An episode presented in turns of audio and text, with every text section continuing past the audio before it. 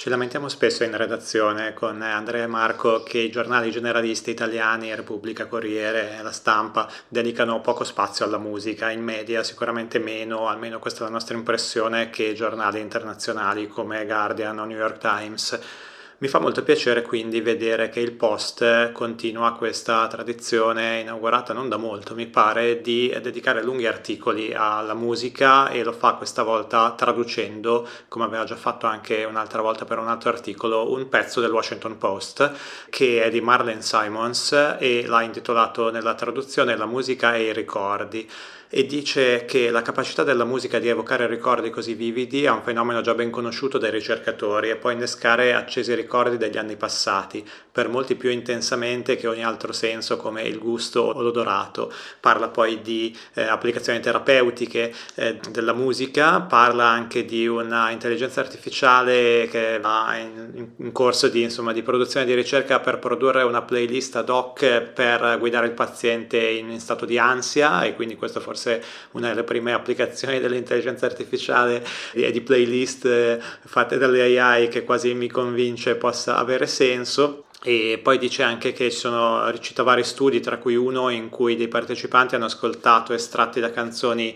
popolari quando erano giovani e mm, lo studio ha confrontato l'effetto che facevano queste persone sentire queste vecchie canzoni rispetto invece a vedere dei volti di persone del periodo, eccetera. Il risultato dello studio è che la musica provocava ricordi molto più dettagliati di quanto facessero i volti e che abbiamo concluso, dice questo ricercatore, che la musica tende ad associarsi a ricordi personali della vita. E poi poi proprio l'articolo inizia e finisce con questa citazione di eh, questa persona che associa il ricordo della nascita di suo figlio al um, disco dei Wallflowers Bringing Down the Horse 90, del 96 che mi ha fatto sentire vecchio perché eh, anche io me lo ricordo benissimo questo disco. E quindi forse veramente segno che sono anch'io pronto a, a, a legare ricordi intensi a cose che sono ormai di un'altra era musicale. Ma insomma questo podcast è anche qui per cercare invece di tenermi eh, legato al presente e quindi andiamo in questa puntata a vedere i dischi usciti questa settimana, venerdì 10 marzo per la precisione, questa è una puntata un po' particolare, l'avrete sentito forse anche l'audio un po' diverso dal solito perché non sto registrando col mio solito microfono perché sono a Cipro per una settimana, torno fra un paio di giorni e anche una puntata forse più breve perché eh, non avrò tempo di approfondire tutto come al solito, ma andiamo dopo la sigla appunto a vedere quali sono i tre dischi che abbiamo selezionato questa settimana e lo facciamo nella puntata numero 59 di Friday.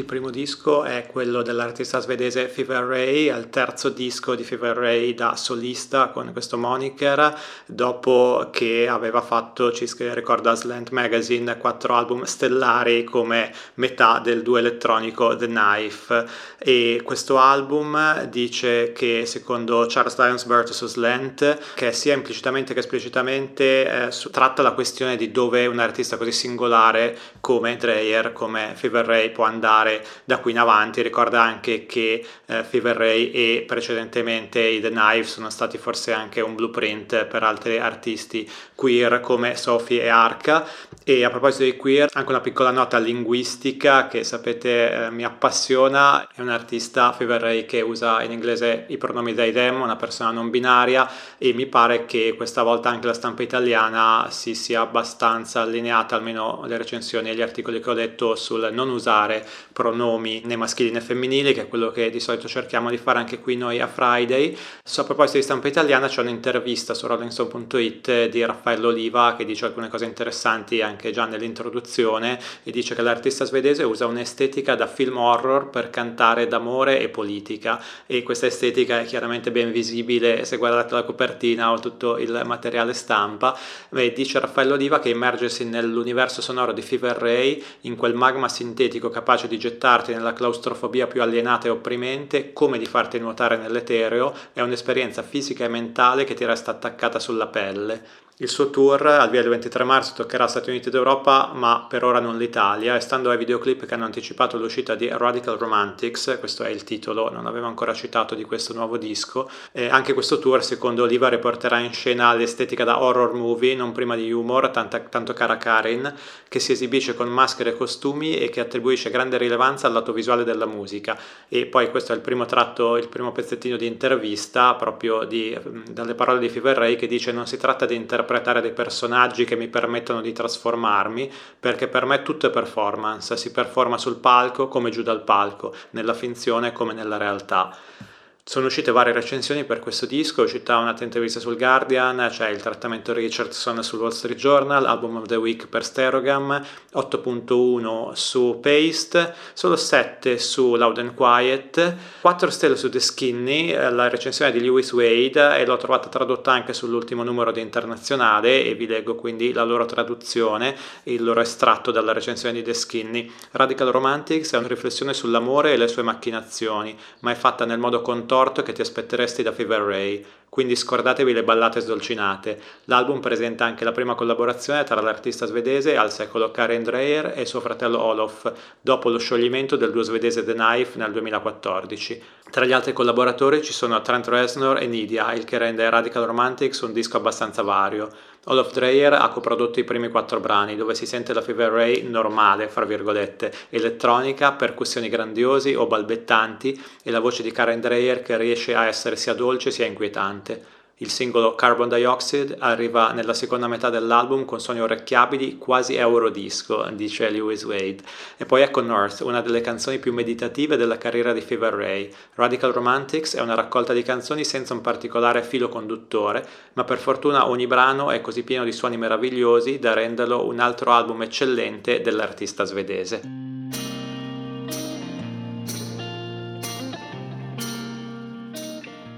Per il secondo disco ci spostiamo invece in Inghilterra, precisamente a Nottingham, per il nuovo disco degli Isley for Mods, si intitola UK Grim ed esce per Rough Trade, recensioni abbastanza alte, 9 su Clash, 8 su Loud and Quiet, 7 su Line of Best Fit. Su Rumore è uscita una bella recensione di Arturo Compagnoni, il voto è 77 su 100, che dice che la parabola degli Isley for Mods non è facile da interpretare, ne risulta semplice comprendere le motivazioni che nell'ultimo decennio li hanno portati in cima alle preferenze di molti. Occorrerebbe la disamina di un sociologo, dice Compagnoni, prima ancora che quella di un critico musicale, per investigare una band il cui interesse va ricercato su tre diversi binari, contigui e complementari, musica, testi e modalità di espressione degli stessi. Quanto alla prima, la musica, quella in cui ci concentriamo in questa analisi, sorprende come la supposta monotonia dei suoni creati dal sempre più barbuto Andrew Fearn si sia nel tempo rivelata molto meno monocorde di quanto gli inizi lasciassero intuire. La varietà di generi trattata ha finito col creare un genere a sé stante, indefinibile e magmatico in questo ultimo disco più ancora che nei precedenti. Ricorda poi che c'è una collaborazione con Florence Shaw dei Dry Cleaning, che non ho ancora sentito, ma incuriosisce molto, e dice Compagnoni si rivela la, la miglior controparte femminile, eh, Florence Shaw,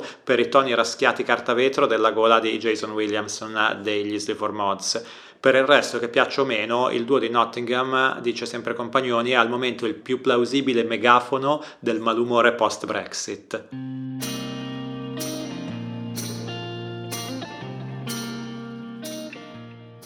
Per il terzo disco facciamo in realtà un salto indietro di un paio di settimane perché è un disco pubblicato il 24 febbraio che avevo ascoltato proprio sull'aereo settimana scorsa, domenica scorsa arrivando qui a Cipro. Poi mi ha fatto molto piacere vedere che sono usciti due articoli, prima di The Quietus e proprio ieri su Pitchfork una recensione di Philip Sherburne da 7.8. Di che disco parliamo? Parliamo di Kiev Eternal di Einali, dell'artista ucraino Einali, all'anagrafe Ole Shpudeiko, che, uh, di cui avevamo già parlato in un paio di puntate di Friday l'anno scorso perché aveva fatto un emozionante e molto bello live da un rifugio sotterraneo durante i bombardamenti, lui era a Lviv, a Leopoli in quel momento, eh, ma eh, Enali ha abitato per 37 anni, scopro da questo articolo, da varie interviste a Kiev e ha dedicato ora questo disco uscito appunto esattamente in coincidenza con il primo anno della guerra e che l'ha intitolato Kiev Eternal ed è un disco fatto molto bello innanzitutto che mi ha molto emozionato e eh, di musica ambient un pochino diversa ricordano poi tutti da quello che aveva fatto prima la sua musica eh, i suoi album precedenti lo stesso live from, from a Bomb Shelter era fatto di sintetizzatori modulari che vanno a, a ricercare di, a, a, inseguire delle, eh, delle musiche antiche medievali. E una cosa molto particolare anche molto interessante ma molto diversa da questa musica invece più eh, davvero ambient eh, dei soundscape che usano soprattutto la particolarità, eh, si mischiano questo ambient con delle registrazioni, con dei field recording eh, registrati proprio a Kiev eh, a partire dal 2012. Inali aveva negli anni collezionato una serie di registrazioni dal suono di un tram al suono di una cassa di un supermercato, l'annuncio della fermata del tram e una serie di altre cose, proprio di altri suoni della città, animali, uccelli nei parchi e tutti questi suoni vengono mischiati con questi lunghi accordi atmosferici e questi piccoli crescendo, ma andiamo a leggere cosa ne ha scritto Philip Sherburne che ne sa parlare molto meglio di me. Quando Oleg Pudeiko comprò un registratore portatile per catturare i suoni della sua città natale, Kiev, è improbabile che immaginasse l'importanza che quelle registrazioni avrebbero assunto un giorno, era il 2012. Questa era una città in cui avevo trascorso 37 anni della mia vita e qua Sherborne cita lo stesso Ainali, così questo album è diventato un inno a questa parte della mia identità. Questo inno, dice Sherburne, prende la forma di una luminosa rete di astrazioni atmosferiche intrecciate con pianoforte elaborato, voci senza parole e sintetizzatore. L'atmosfera è vaga, quasi beata, come un fermo immagine di una canzone shoegaze, questo è molto bello e rende molto l'idea. Kiv Eternal segna un allontanamento dagli album precedenti di Einali, dice poi Sherburne, ma ci sono parallelismi spirituali. L'interazione tra fragilità e resilienza era al centro della performance di dal profondo di un rifugio di Leopoli l'anno scorso e una tensione simile anima anche Kiv Eternal, codificata direttamente in suoni messi in pericolo dalla minaccia di estinzione. Kiv Eternal è un diario di memoria in pericolo e un talismano contro la perdita, soprattutto è una testimonianza della sopravvivenza.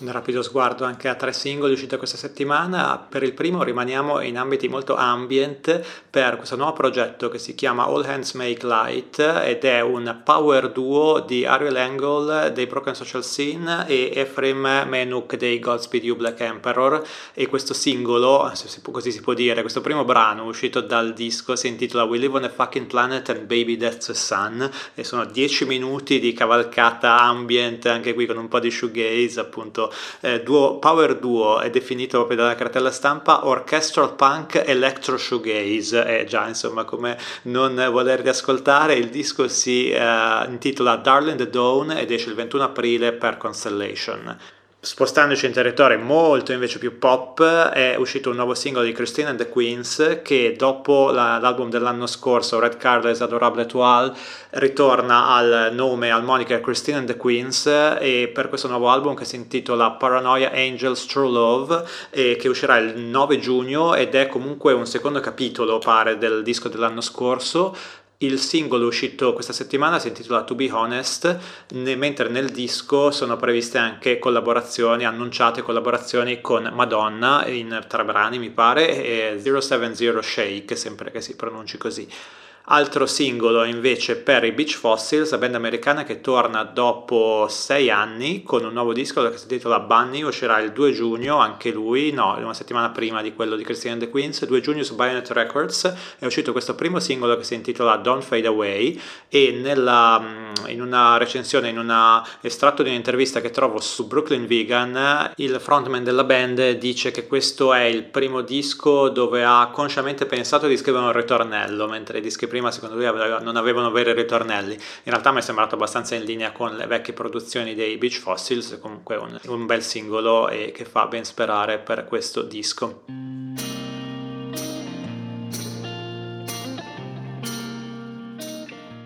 Parlando infine di live, annunciati nuovi artisti per il Miami 2023 che sarà il 26, 27 28 maggio a Milano, oltre a nomi italiani già annunciati tra cui Verdena, l'Officina della Camomilla, Fulminacci, Dente, Colombre e altri, annunciati anche tre gruppi internazionali e quindi continuando la tradizione inaugurata solo l'anno scorso, dopo anni in cui il festival era unicamente dedicato alla musica italiana, l'anno scorso c'era stato qualche ospite internazionale, quest'anno ce ne sono tre di peso direi perché ci sono i Jockstrap che erano stati stati uno dei dischi più chiacchierati e eh, anche tra i nostri dischi preferiti, soprattutto di Andrea qui in redazione del 2022, quindi Jockstrap live al Miami, ma anche Ada Oda che io e Andrea abbiamo appena sentito a Bruxelles, gruppo belga ma che canta in italiano e che Rokita aveva già pro- provocatoriamente inserito nei suoi dischi dell'anno del 2022 e quindi un po' ci aspettavamo, bello vedere confermato che sono riusciti a portarli al Miami. E Deki Alem che non conosco ma da quelle che leggo su Rocket sono un duo di gemelli svedesi che fanno qualcosa mi sembra di adiacente all'hip hop. Parlando sempre di live, annunciate un po' di date per il progetto Motel Chronicles, il nuovo progetto di Emilio Clementi con Corrado Nuccini, di cui avevamo parlato una o due puntate fa, che si basa su questo, che trasporta in musica degli estratti dell'omonimo libro di Sam Shepard. E annunciate appunto date del tour che sarà il 25 marzo a Bologna per una data zero già sold out e poi il 13 aprile a Torino, il 16 aprile a Milano, 21 a Pisa, 29 a Terlizzi e il 3 maggio a Roma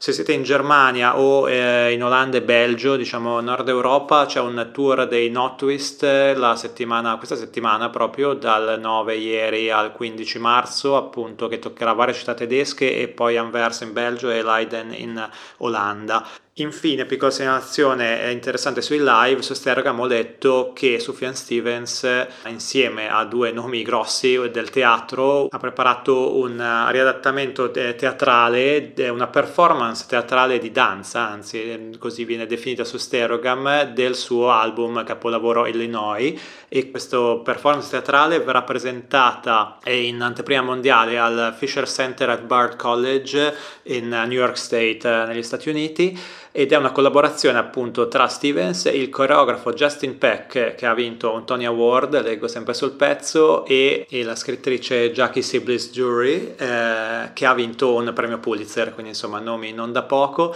Chissà se eh, questo spettacolo lo vedremo mai anche in Europa, sarebbe, eh, mi piacerebbe molto andarlo a vedere, magari si troverà almeno qualche video su YouTube per farci un'idea di cosa hanno combinato questi tre a partire da questo disco che, a cui io sono molto affezionato Senato. Io sono Francesco Negre, in redazione ci sono anche Andrea Fiorencelli e Marco Fiorencelli. Questa è stata una puntata un po' più breve del solito perché sono in trasferta e eh, torniamo settimana prossima con una puntata penso più di durata più normale. Intanto eh, la sigla è di Tum che trovate su Instagram come Tum Plays Music, mentre Friday lo trovate su Instagram, Twitter e Telegram come Friday underscore pod.